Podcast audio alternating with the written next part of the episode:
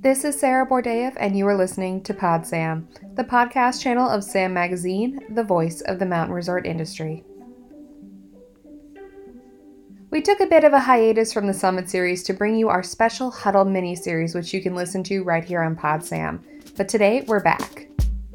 This year, Sam welcomed 10 mentors and 10 mentees to the program to share in six conversations about the past, present, and future of the mountain resort industry. In this six episode run, we'll be sharing those conversations here on PodSam and in the pages of Sam Magazine. On this episode, we talk about problem solving and strategic thinking with David Perry, Executive Vice President of Alterra Mountain Company, Amy Ohran, President and General Manager of Boreal Mountain in Soda Springs, California, and Hiram Towle, General Manager of Mount Ashland, Oregon.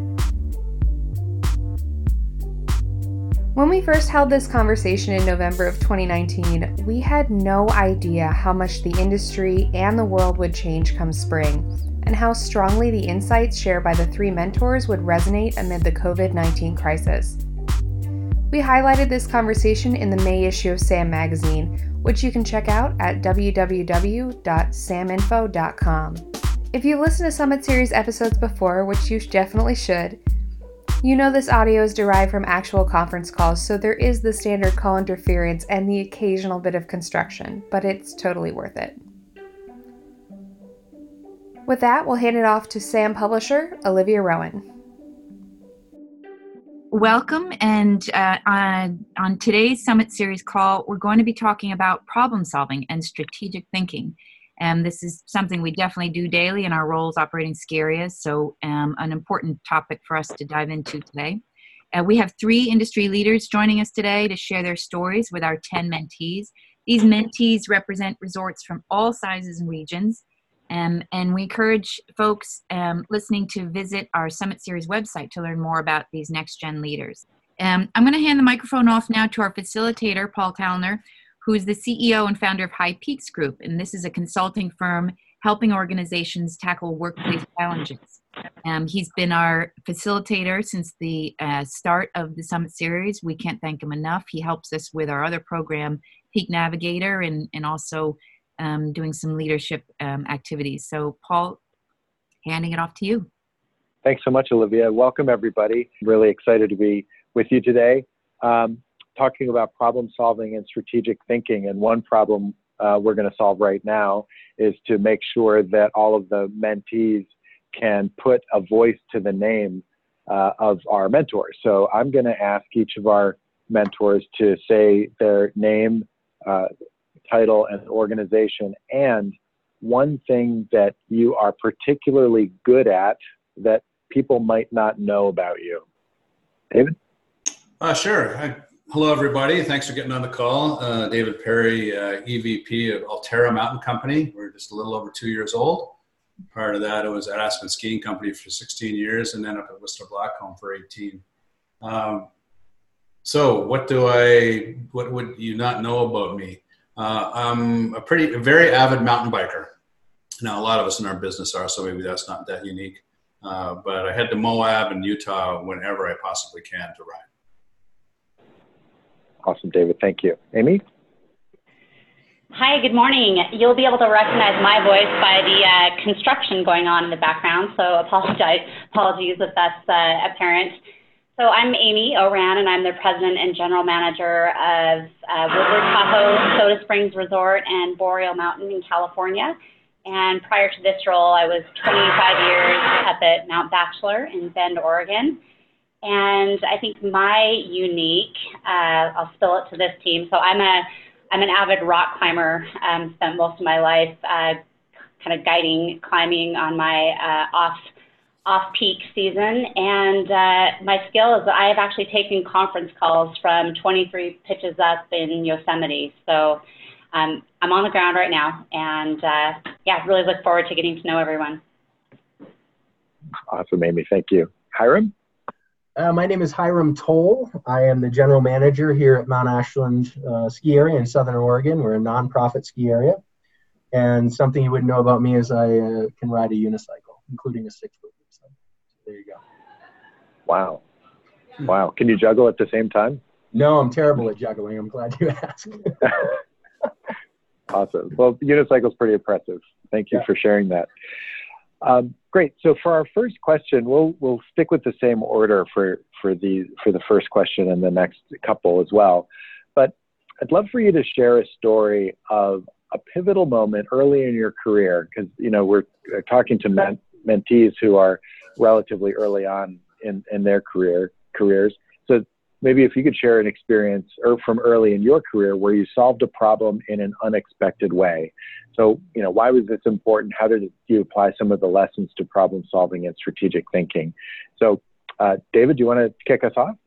Oh, sure. Um, thanks. Uh, you know, just before I start the story, I, I have to say that, you know, strategic thinking slash problem solving is, is really what sets people apart in their career, career growth, in my opinion. Those that show an ability to think strategically and uh, be innovative in pro- solving problems are, are going to get ahead of their peers. Um, so I think this is critical importance. Uh, a story, it was, uh, this is, okay, early days at Blackcomb Mountain, actually 1985. And Blackcomb was a regional resort at the time, really not on the international scene, right next door to Whistler Mountain, and uh, struggling. But there was this great terrain up at the top. So the vertical was about 4,000 feet, but there was this place above tree line that had not been developed yet. It was only hike to terrain. And so the company that owned Blackcomb at the time decided to go and borrow a T-bar in the in the dark of night from a place called Fortress Mountain, Alberta, near Calgary. Put it on a couple of flatbed trucks, uh, stole it basically, but they owned we owned Fortress, so and uh, drove it across British Columbia. Showed up at Blackcomb Mountain, and uh, this was in August and decided to install that T-bar at the very top of Blackcomb, uh, up, up to the very pinnacle of the mountain. And uh, I literally two months prior to that had been given my first ever marketing job in the business. I'd been in operations in various roles, and they asked me to be the assistant marketing director. And I knew nothing about marketing, uh, but they gave it to me anyway. And uh, they said, "Okay, here's your challenge. You, we need to install this chair uh, before the start of the winter, you need to sell $2 million of seasons passes um, by uh, 1st of October, otherwise we're going to go bankrupt. So I really it's like, oh my gosh, this is the, the problem of my life my career. It's on the line right now. Um, so I had to get really creative uh, and, and, look into branding. And, you know, in addition to helping build the T-bar, uh, that T-bar took us to a vertical of actually close to one mile from 4,100 feet up to about 5,200 feet. So I, I, I, fa- I, found some help and I decided, okay, we'll call it the Mile High Mountain. Pretty obvious. It had never been called that before because uh, it was going to a mile of vertical. And it was the seventh lift that we were building. And in those days, like a lot of ski areas, the lifts are just numbered, right? One, two, three, four, five, six. So this was going to be the seventh. So I decided to call it Seventh Heaven. And so the Seventh Heaven lift to the Mile High Mountain opening up this glaciated terrain and high alpine terrain turned out to be really memorable branding that really caught on with the public. Um, and it was quite transformational for the mountain. And we, we exceeded our goal. We sold about $3 million of passes uh, by the middle of September, saved the company. Um, but my, my biggest takeaway is that I had to figure out a creative way to present the new addition to the mountain that was very easy to remember and compelling for the public to get a hold of. Uh, and uh, I was fortunate that I hit hit the nail on the head, and uh, and Blackcomb, uh, you know, kept on moving towards great things. So that's great, story. David. Thank you so much for sharing that story. Yeah, that's really interesting. Um, Amy, can you share a story? Yeah, thank you. And um, you know, just to to color, I think the some of the lens that I look at, just strategic thinking, I think one of the things that I learned early on in my career is when we are looking at, you know, a change in business model or something innovative to make sure that we really dedicate the time to step back and to think strategically. You know, when you're in leadership roles, you make so many decisions, and I think you get in the habit of sometimes weighing in too quickly. And there's been a couple of just pivotal times in my career where I realized that sometimes through the strategic thinking process, we sometimes just jump in too quickly with, with trying to answer the wrong question or not really understanding or using design thinking to ask you know very clearly what what problem are we trying to solve? Because sometimes i think we're trying to we're trying to solve the wrong one because we haven't spent the right time to understand um, what the challenge really is so the one of the most memorable in my career in 2012, uh, we opened Woodward Tahoe, and I don't know how familiar uh, everyone on the call is with Woodward uh, as a brand, but it's a action sports facility and programming brand with a lot of power. Um, and a big youth brand that was pretty new to the scene with snow, with skiing and snowboarding. And you know, the the task that I was really given by POWDR was let's let's figure out how to create relevance with Woodward to the sports of skiing and snowboarding and the resort experience. And you know, we spent a lot of energy trying to influence our guests to experience the Woodward facility as part of their visit. And you know, there were so many questions from the guests of what is it and why should I participate and why does this have value to me? And while the first couple years we definitely had incremental successes, we we didn't really get the leverage of the strategy until we changed our approach. Um, we, you know, we spent so much time trying to connect, um, you know, users to an experience that they they weren't necessarily looking for. But when we changed the question to be less of how do we get more users into Woodward Tahoe to how do we take the best elements of Woodward Tahoe out to every resort touch point that we can possibly find and create relevance to the experience that they're really seeking? And that is when we really got the thing off the ground and created the awareness of what it was and how it added value to the skiing and riding experience. Sorry, that is so loud. I hope that's not, uh, not too much. Mm-hmm. Um, and at that point, that is when we kind of achieved the visitation and uh, growth goals with Woodward Tahoe. And it was a complete pivot of what problem are we really trying to solve? It wasn't uh, getting people in the building, it was leveraging the strengths of both the Woodward brand and the resort brand to be complementary to each other. And um, that's really the playbook that we are using across our Woodward portfolio across POWDR Resorts at this point. Thanks so much, Amy. Appreciate that. Um, Hiram, do you want to? Can you share a story for us? Yeah, I'd love to. So I started off in the uh, on the mountain operations side of of the ski business. So my um, my story is not nearly as exciting as the other two, but um, at Sunday River, where I started, I was in charge of a number of different uh, departments, one of which was transportation. And so the history before I arrived was that we bought these fancy, what we would call airporter shuttles or, you know, shuttles that are really nice for rolling around in cities on flat ground. And they were just, they were getting destroyed. And we, we served about 120,000 uh, riders every year. We had a, the most slopeside lodging on the east. And so we had a lot of people to move and they were constantly going down and impacting guest service. So it's one of those things where you just had to look at, uh, you know, be honest with yourself and say, you know, do people really care that they're in this fancy bus with cloth seats and, um, or, or are school buses, you know, they're built to handle these roads, built to, uh, to do the job they were, that we needed them to do.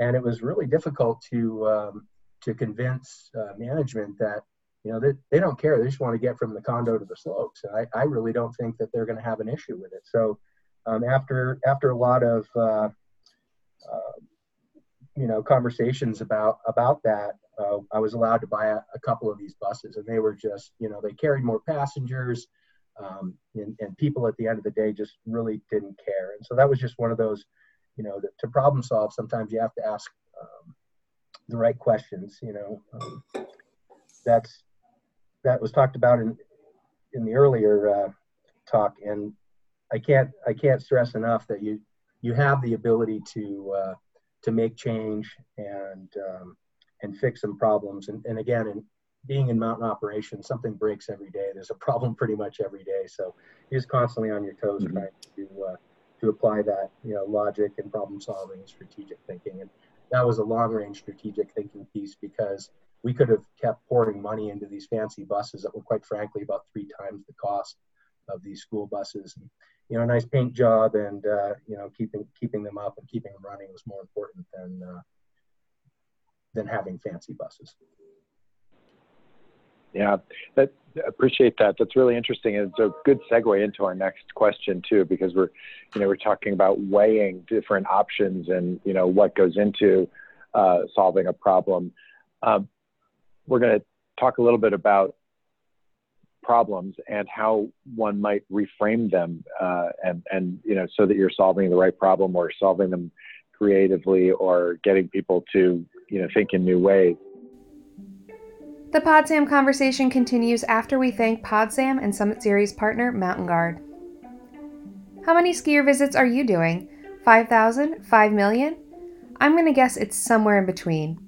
Specializing exclusively in insuring the ski industry since 1962, Mountain Guard has become the largest writer of ski resort insurance in North America. No matter your size, your resort needs the expertise and experience that Mountain Guard can provide. Head over to mountainguard.com where you'll be able to make quick contact with their Eastern or Western experts. Customers know them as Tim Barnhorst, Tim Hendrickson, and Bo Adams. www.mountainguard.com. So the question is about how can you tell a talk about a time when you reframed a problem into to make it more of an opportunity? And and how did you connect that to uh, you know motivating your team potentially to pursue strategic solutions? David? Uh, sure. Um, i'm going to paint a picture of um, when i arrived at aspen skiing company in aspen in 2002 when i first started there. Um, and it was much different than it is today. Aspen actually was world renowned, but it was uh, it was withering. It, it, was it was in decline. Uh, its EBITDA was dropping uh, it was really was just an enclave of old rich white guys, and uh, some people would argue it still is today, uh, but it but it's not. And you know, I introduced the uh, Winter X Games to Aspen for that year in, in early 2002, and brought them to Aspen. And the uh, but the real challenge was that the town was dead. There was no youth there. The attitude was kind of moribund. Uh, there was no energy uh, in the whole community. It was kind of like yesterday's place.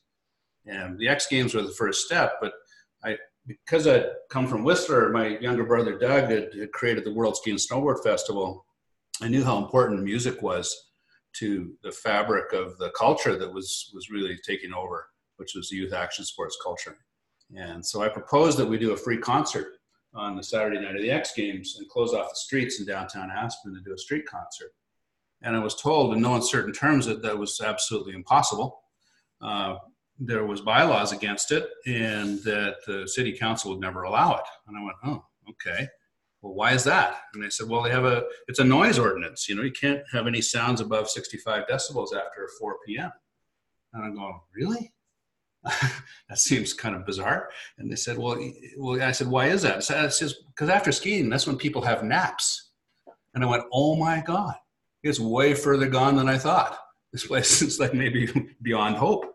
Um, so I had to go to city council and pitch them on the idea to have a street concert and uh, and get them excited about it. Luckily, I got them to agree on a 5-0 vote to do a one-off uh, special use permit uh, with go over the decibel limit, closed off the streets, hired an aging punk band at the time called The Offspring, which was even an aging punk band back then, and uh, brought them in. And lo and behold, Saturday night, um, the uh, we had you know 6,500, 7,000 people all from all walks of life turn out into the community, and it was you know the young young people at the front. There was a mosh pit. You know the 30 somethings and early 40 somethings with kids on their shoulders were a little bit further back from the stage, and then the 60 and 70 year olds in their fur headbands. They were very curious. They all came out too, and they were in the back, and it turned into a, be a rousing success and really it, I would think, reminded Aspen of what made it great in the first place.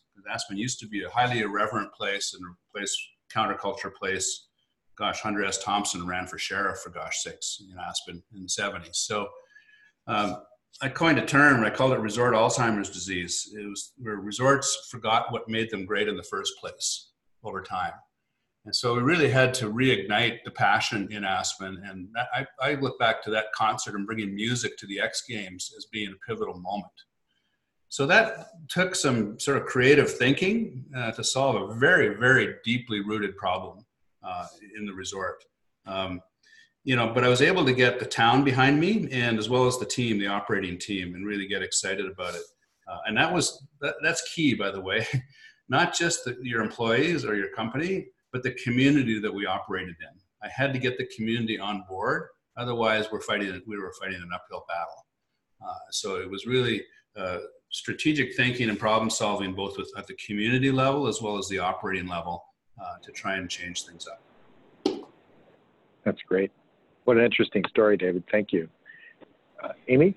Uh, Dave, what a great story. I don't know if I can top bringing a mosh pit to Aspen, uh, but I can walk you through just a, a recent experience that we've had. We've been in our summer operation for eight years now and uh, a period of really significant growth. Our summer operation uh, pretty much exclusively consists of our Woodward Tahoe summer camp, and uh, we grew very quickly. And this last couple of years, we we hit a capacity constraint that uh, in a, you know a pretty critical business category, and the future growth was really dependent on um, adding new beds, or that's the problem at the time that we thought we were solving. You know, we've been ingrained in 50 years of culture that Woodward is camp, and uh, you know we've challenged ourselves to think more broadly about what Woodward can mean to uh, our guests that are visiting both winter and summer. And you know, we hit a, a capacity constraint very quickly at year eight in our business, and the the next step was going to be some significant capital investment to add beds um, for the overnight camp experience. And if anyone who knows anything about building in California, particularly up here on Donner Summit, uh, it's not cheap and uh, it's not easy to do. And we we kind of shifted our thinking, uh, really driven by an exercise, um, if you're familiar with the value curve, about understanding what you do really well and understanding what you don't do as well and making sure that you're investing in your strengths. And we had kind of an eye opener in going through a strategic process of what we do really well is the action sports experience. And we shifted our thinking from, you know, wanting to and kind of being, you know, self-taught that the growth was going to be determined on the lodging space and the bed space that we had. And in going through the value curve exercise, we really shifted our thinking to how can we solve this capacity constraint through other means. And the solution was really developing a roadmap to, to evolve the business model, to, to be more than a summer camp and to be more than a target audience of, you know, week-long campers that are here, um, you know, for one to four weeks of the summer. And we, we created a roadmap that just created infinitely more opportunity than we had scaled in our original business. And we started rolling out this strategy this summer with, uh, with broad success, with both visitation and brand awareness, and definitely pivoting our, our op- how we operationalize against this kind of strategic shift.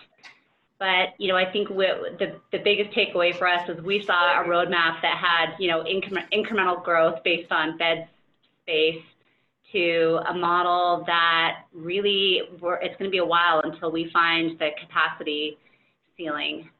Um, you know, it was a, a, pretty significant shift in the model, and including the broader leadership team and thought leaders in our company was was really critical um, because this was not a, a, a minor move. Um, so we, we were sure to include, uh, you know, strategic thinkers into the whiteboard sessions that, that drove this, this business innovation. And, uh, you know, I think that's a really critical piece to building buy-in. Um, and it, it also brought just a, a diversity of thought. And I think that's really critical too when, when you're just stuck and you, you feel like you're trying to solve the same problem. And again, just asking that question of what, what problem are we trying to solve and to get diversity of thought to really drive that innovation was, was key in this model. And we're really excited to see um, you know, where this goes in the next couple of years. It's going to be, it's going to look like a, a different place here. Thanks so much, Amy. Uh, Hiram. Yeah, so uh, we've we've definitely had our share of problems here at, at Mount Ashland. Uh, we don't have uh, snowmaking, and in the 13-14 season before I got here, the ski area received about 101 inches of snow. Didn't open for a single day, um, so I basically came to hopefully take it off of life support, and was delivered 87 inches of snow in my first year. So um, to overcome that problem, um, I brought some of the things that I knew from the east, where uh, we literally shoveled snow out of the woods into 50 gallon trash cans, ran them down the lift to, to build the ramp, and uh, carried them to areas where we needed snow to stitch things together. So, you know, we modified a snowcat with a dump bed. We were farming snow out of the parking lot. Um, on the west coast, you build lifts about four feet off the uh, the ground. So we had, I had experience in building these uh, loading ramps that basically need to spread an inch of snow over them to to get them going. And um, you know how how we motivated the team to do that was I, I got out in the trenches with them. I mean, I was out there shoveling with them. And, um, it was completely uh, the opposite of what had been done before, where it was kind of you know pack pack close up the tent and uh, you know wait for the snow and so instead of that, we basically hosted parties. We um, uh, we opened and closed three separate times, which you can imagine is, is pretty challenging. And, and I was just shocked that we didn't lose our entire crew, you know, through that time. It was, it was because we motivated them, gave them that passion, um, you know, to provide skiing and riding to our community. And that was, you know, you really got to you have you have to lead by example in those in those exact you know in those situations. Um, so we ended up. Uh, operating for 38 days. We uh, we didn't lose a whole bunch of money uh, versus the year before not opening. Took out a $750,000 uh, loan to stay afloat, and now we're in really good shape. And I've suffered uh, one other uh, fairly bad year where we ended up closing um, and reopening, but. Um, we've got a team that's that's fully behind that that operational change now, which uh, we're pretty proud of because you know, basically we, we, we all rallied and, and found a way to get around the, the problem. And uh, that's what we do every day in the ski business. That's great, Hiram. Thank you so much.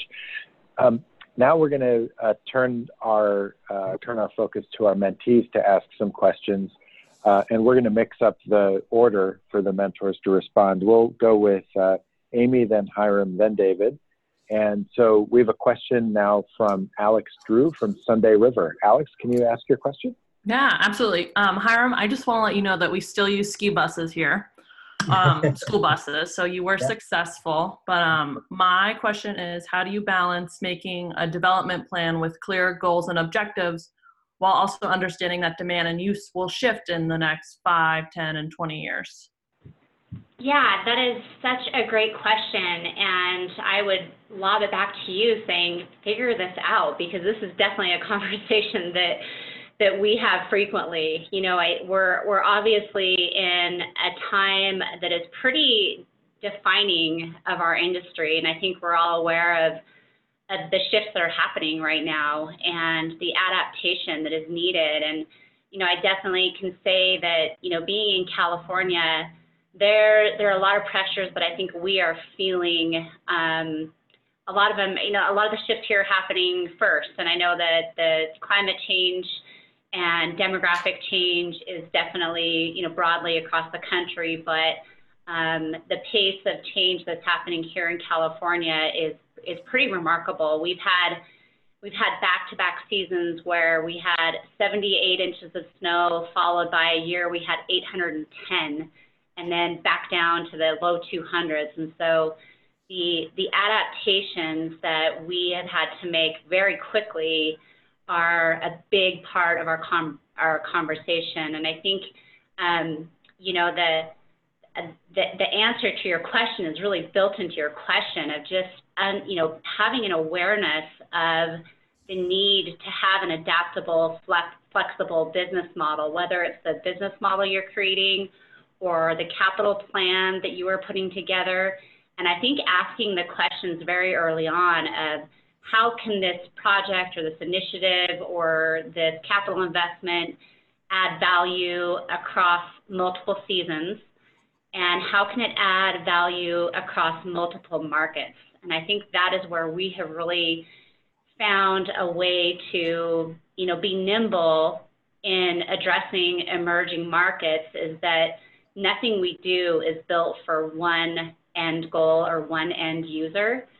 We've uh, we've cast our net quite a bit bigger when, uh, with the addition, I mean, Woodward Tahoe is a great example, just a business adaptation, and that, you know, it's never done. It's never done innovating. We we are seeking, uh, you know, relevance with 14 different sport markets, and a lot of the facilities that we build have the ability to pivot and flex for a different user group at any time.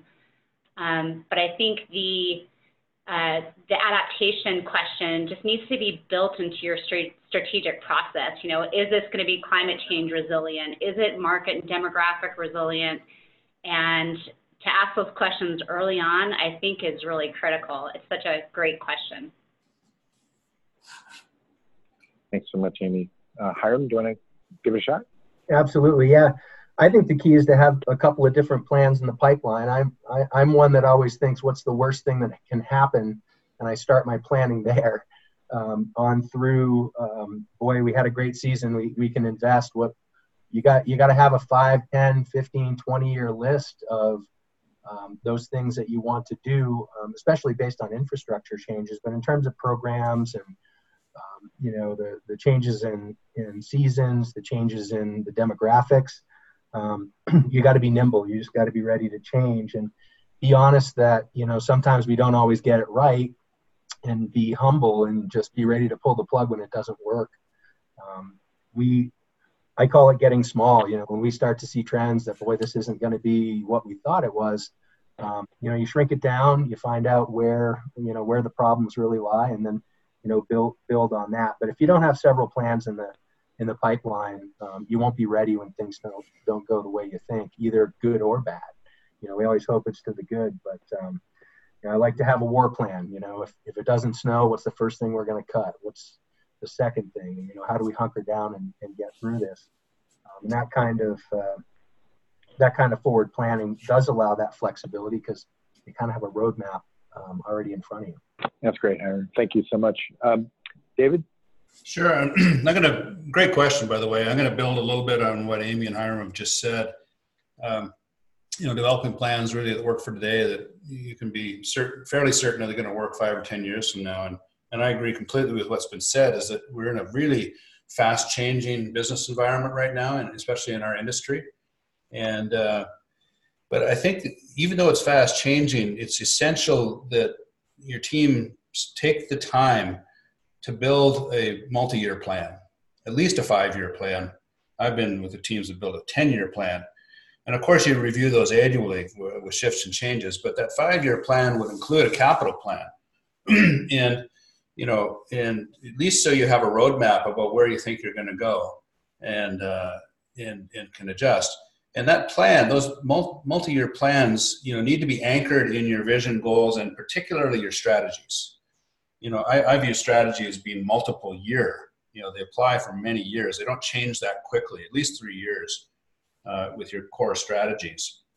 And if, so if you build a multi-year plan, a five-year plan that's anchored in, in your strategies, uh, there's, there's far more likelihood that they're going to be robust and resilient and they're going to last, you know, the test, take the test of time, survive the test of time.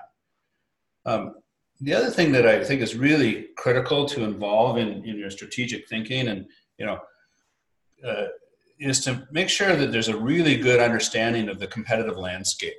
Uh, and by that, it's not just what's happening in our industry and what your, your key competitors are doing, but what's happening in the, it, with other trends. Uh, you know, the macro trends that are going on, you know, length of vacations and experiences people are expecting or looking forward to. So researching how the, the competitive landscape and the consumer expectations are shifting and having really solid you know research and information on that can then inform your strategies which then informs your five year plan so i'm a big fan of doing research on consumer behavior both within our industry and outside of our industry, so that we can at least use our best uh, our best knowledge uh, to to make these plans today that are going to stand the test of time.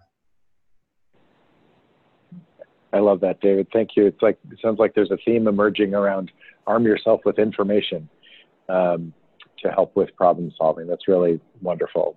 Uh, we're going to turn now to Evan Kovach from uh, Mountain Creek. Uh, Evan, can you ask your question? Yeah, sure thing. Um, and I apologize again for always being the, the guy with the really long question. But anyway, um, by either providing an example or framing it in broader terms, can you reflect on how you balance problem solving when it comes to an issue that, may, that may put team culture at odds with financial results? Um, obviously, with with no or limited ability to please both sides of that equation, um, and then kind of a follow up, which may give my opinions on this issue. Um, have you found that enhancing culture could actually be the means to those financial results long term? Yeah, thanks, Evan. Uh, I think there's been, you know, I think we can all reflect on so many times in our career where where we've been at this crossroads, right? Where there's there's an innovation or a shift in business model that is financially driven and may put uh, put your culture on edge. And I think you know from the top, the when I when we look at these these type of situations, it has to be really clear to everyone that you know you can have the best strategic plan or financial plan in the business, and if you don't have the culture to see it through to succeed, then it's not worth the paper that it's written on. And um, you know, the, the Peter Drucker quote of culture eats strategy for breakfast is, is very much uh, been a, kind of a driving focus in, in my career. And I, you know, I think it's so clear that everyone understands that our financial success is directly tied to culture, and a culture that is open to early adoption is is really always a benefit. And I think it's really important that we remind ourselves that they cannot be mutually exclusive strategies. Um, and I think that the, the best approach that I found is just clearly articulating the strategy and it's critical to anticipate the, organiz- the impacts across the organization of any big shift. Um, I think that's where a lot of plans fail in that, you know, we have a great direction, we have a really strong strategy.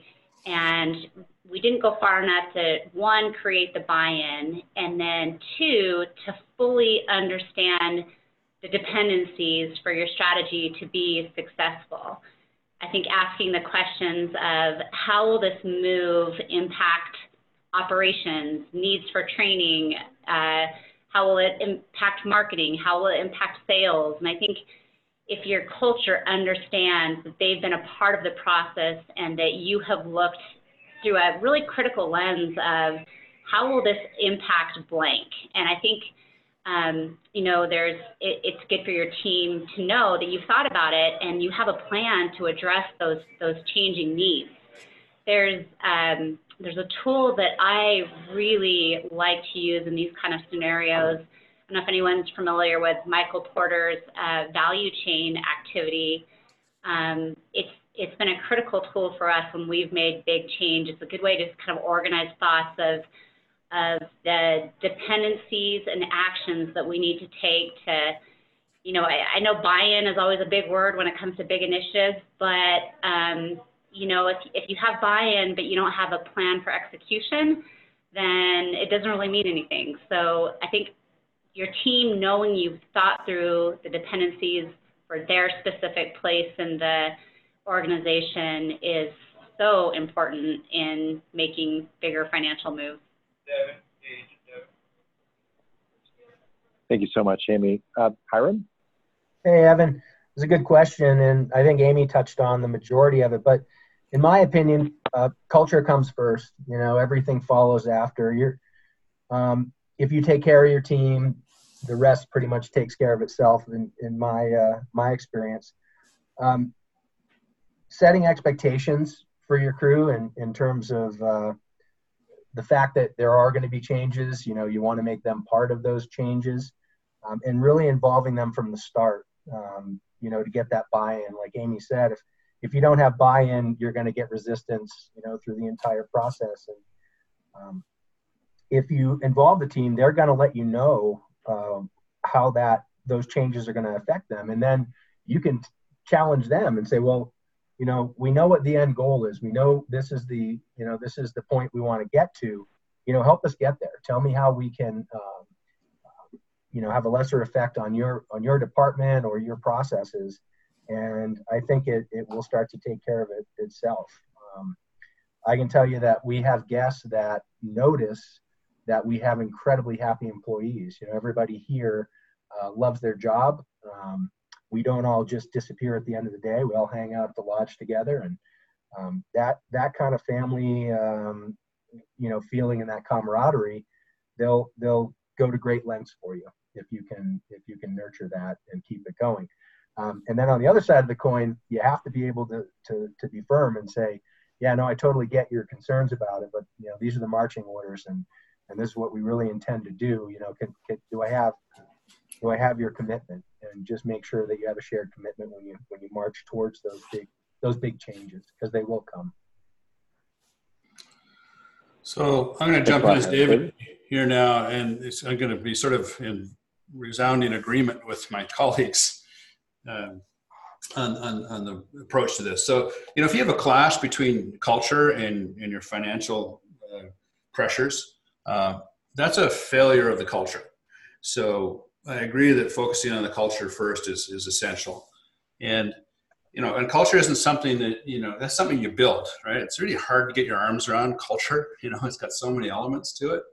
Uh, but I've certainly found over time that if we have a clear set of values and people actually live those values and use those as filters to make key decisions uh, and everyone buys into those values then that's a really good beginning of setting up a good culture right? So the values should be everywhere and everyone should live them and people should be allowed to call other people out if they're not if they're violating those values in some way shape or form.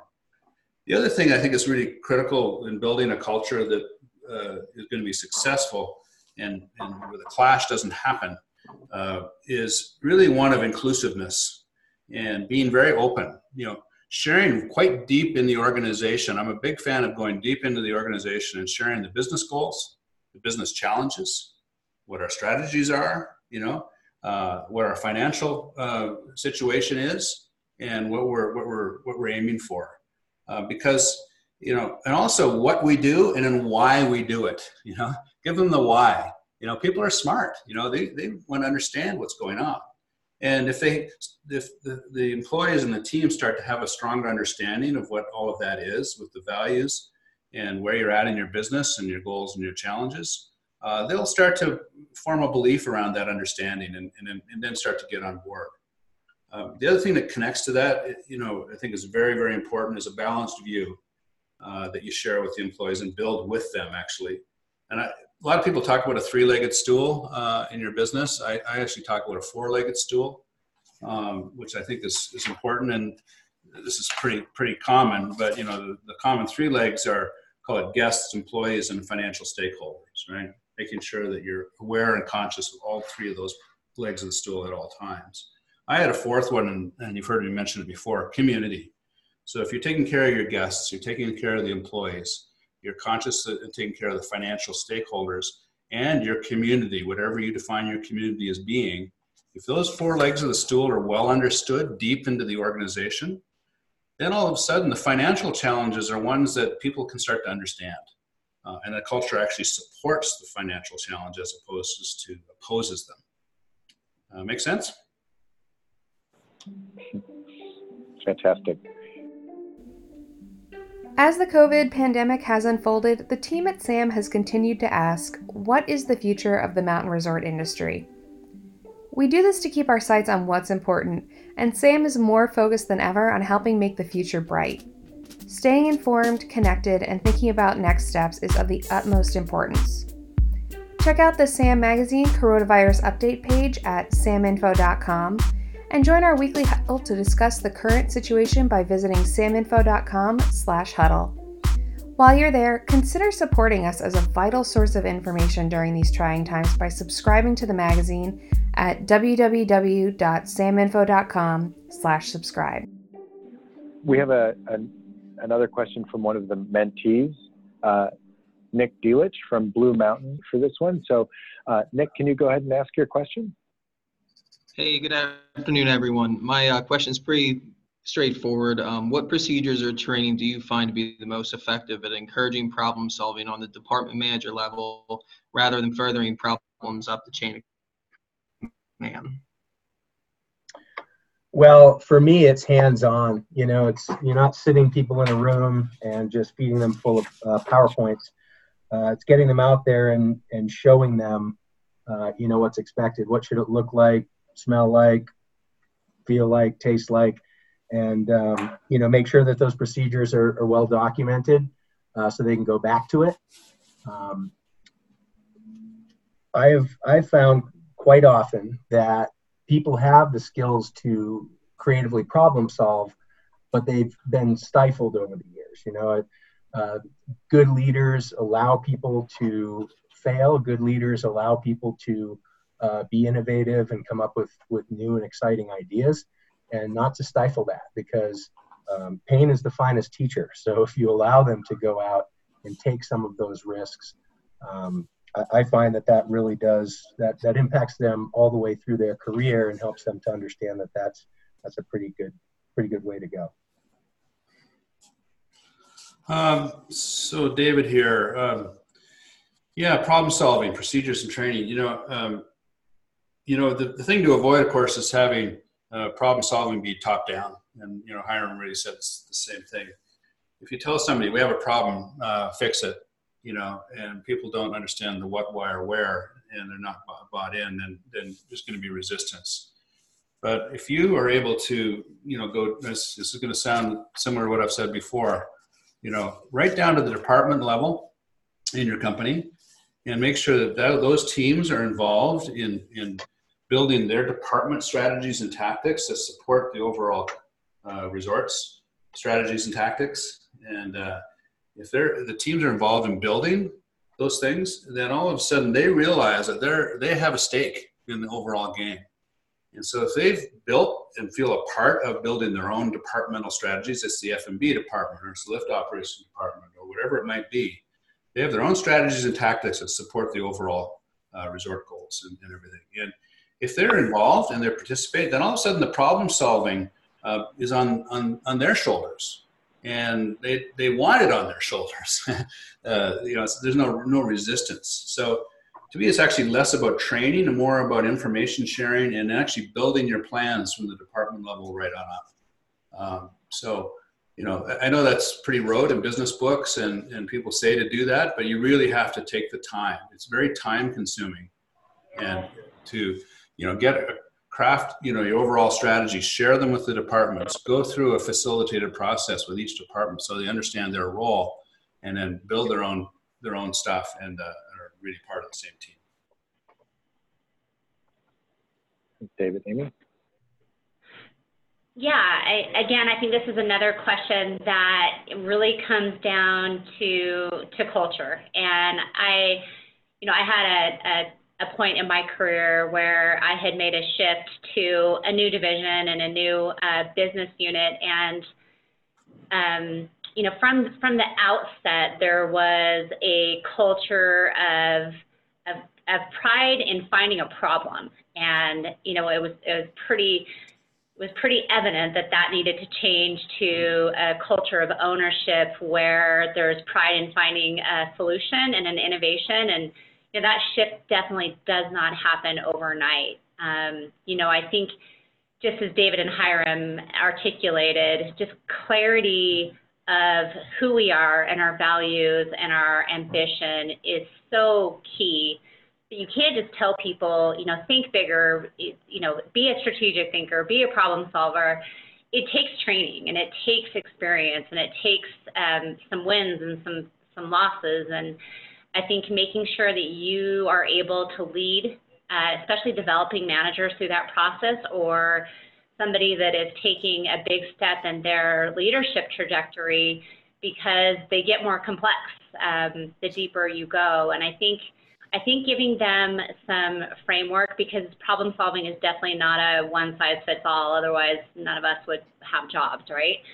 Um, I think it's it's good to to put together a model, um, even if the half I, I somebody comes to me with, hey, I've got a I've got an issue I need you to be aware of. I have a problem I'm having a hard time solving, and you know I think it's we all have a tendency to jump in and say, well, here's the solution, but you know, walking them through the process so that they can take ownership of the outcome, um, but making sure that you guide them through that. And um, I think it's good just to give them a handful of guiding questions, like go answer these five questions, and let's talk about what you're thinking, and making sure that you're there to lead them through it, so that they do become um, more autonomous in solving problems at their own level, and that to enculturate it through that type of process is definitely the, the long game. Thanks, Amy.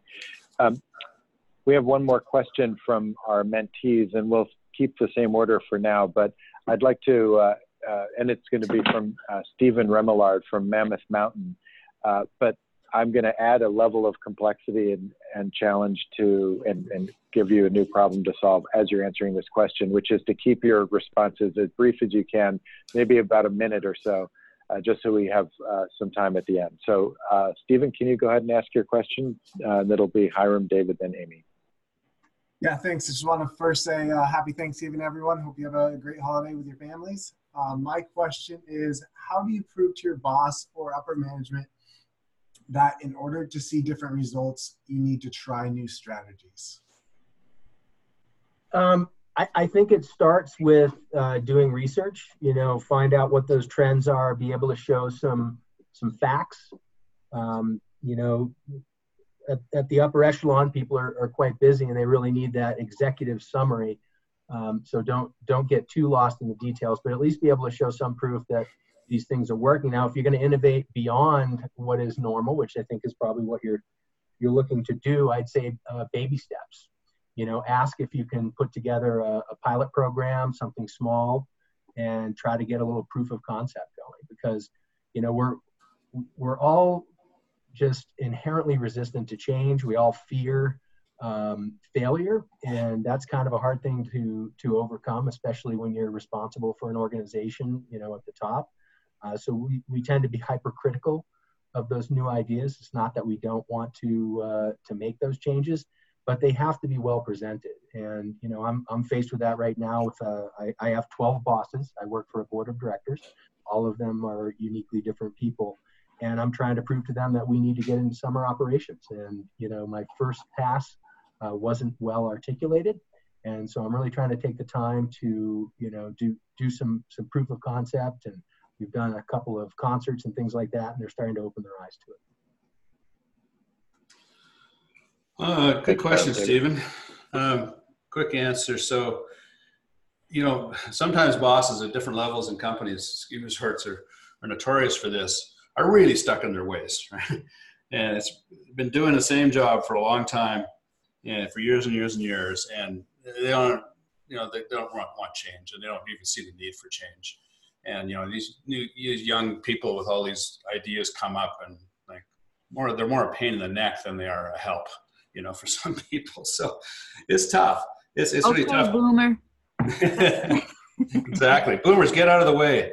Time for all the boomers to quit go to arizona and live in a trailer park um, I, would say uh, one one thing that's important is if you got a boss that's maybe a little bit difficult is to you know, make the idea um, for change or a different strategy on something, make it theirs. You have to be clever to, to involve them and to try and make the idea their own and, and have them pitch the idea and put them out in front of you. So, because often it's about taking credit for the, for the idea or decision and you have to let that go. And you have to think, you know what, this is, this is for the good of everybody. I don't care if I get the credit because you know, the credit will ultimately come to you anyway uh, if you give others. So it's an old theory, you know, it's, it's one of my values, you know, give respect in order to get respect. So if you give respect to the boss that's a little bit stuck, uh, let them take the credit, make the idea theirs or partly theirs. Uh, then you have a chance of doing what Hiram talked about, do a pilot project or something and uh, to prove, prove a concept. Thanks, David.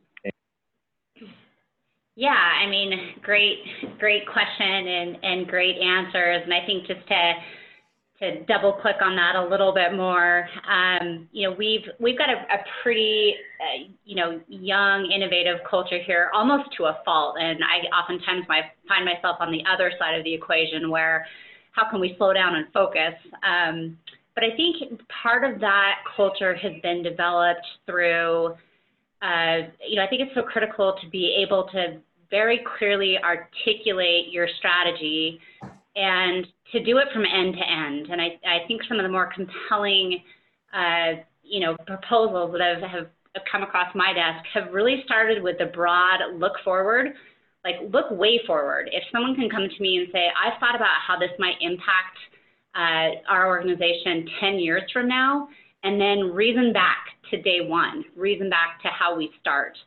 Um, but I think if, if I can see that there's bigger thinking, but there's also steps along the way that give me the confidence this has been well thought through, you know, you have my ears. And I think the other really compelling conversations I have are when somebody comes to me with, with a new uh, you know, a new line of thought that teaches me something. And I think it's really critical that all of us as leaders open up and are available to learn from the people that report to us. And if I can learn something from a conversation that I don't have my eyes to, then I'm going to lean in a lot more as well.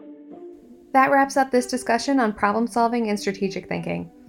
Do you have someone on your team who could benefit from listening in? Do them a favor and forward them this podcast. We've been releasing our special Huddle mini series about weathering the COVID 19 pandemic, but we have more Summit Series episodes coming your way. Like, subscribe, and stay in touch at www.saminfo.com. Our theme music is by Breakmaster Cylinder.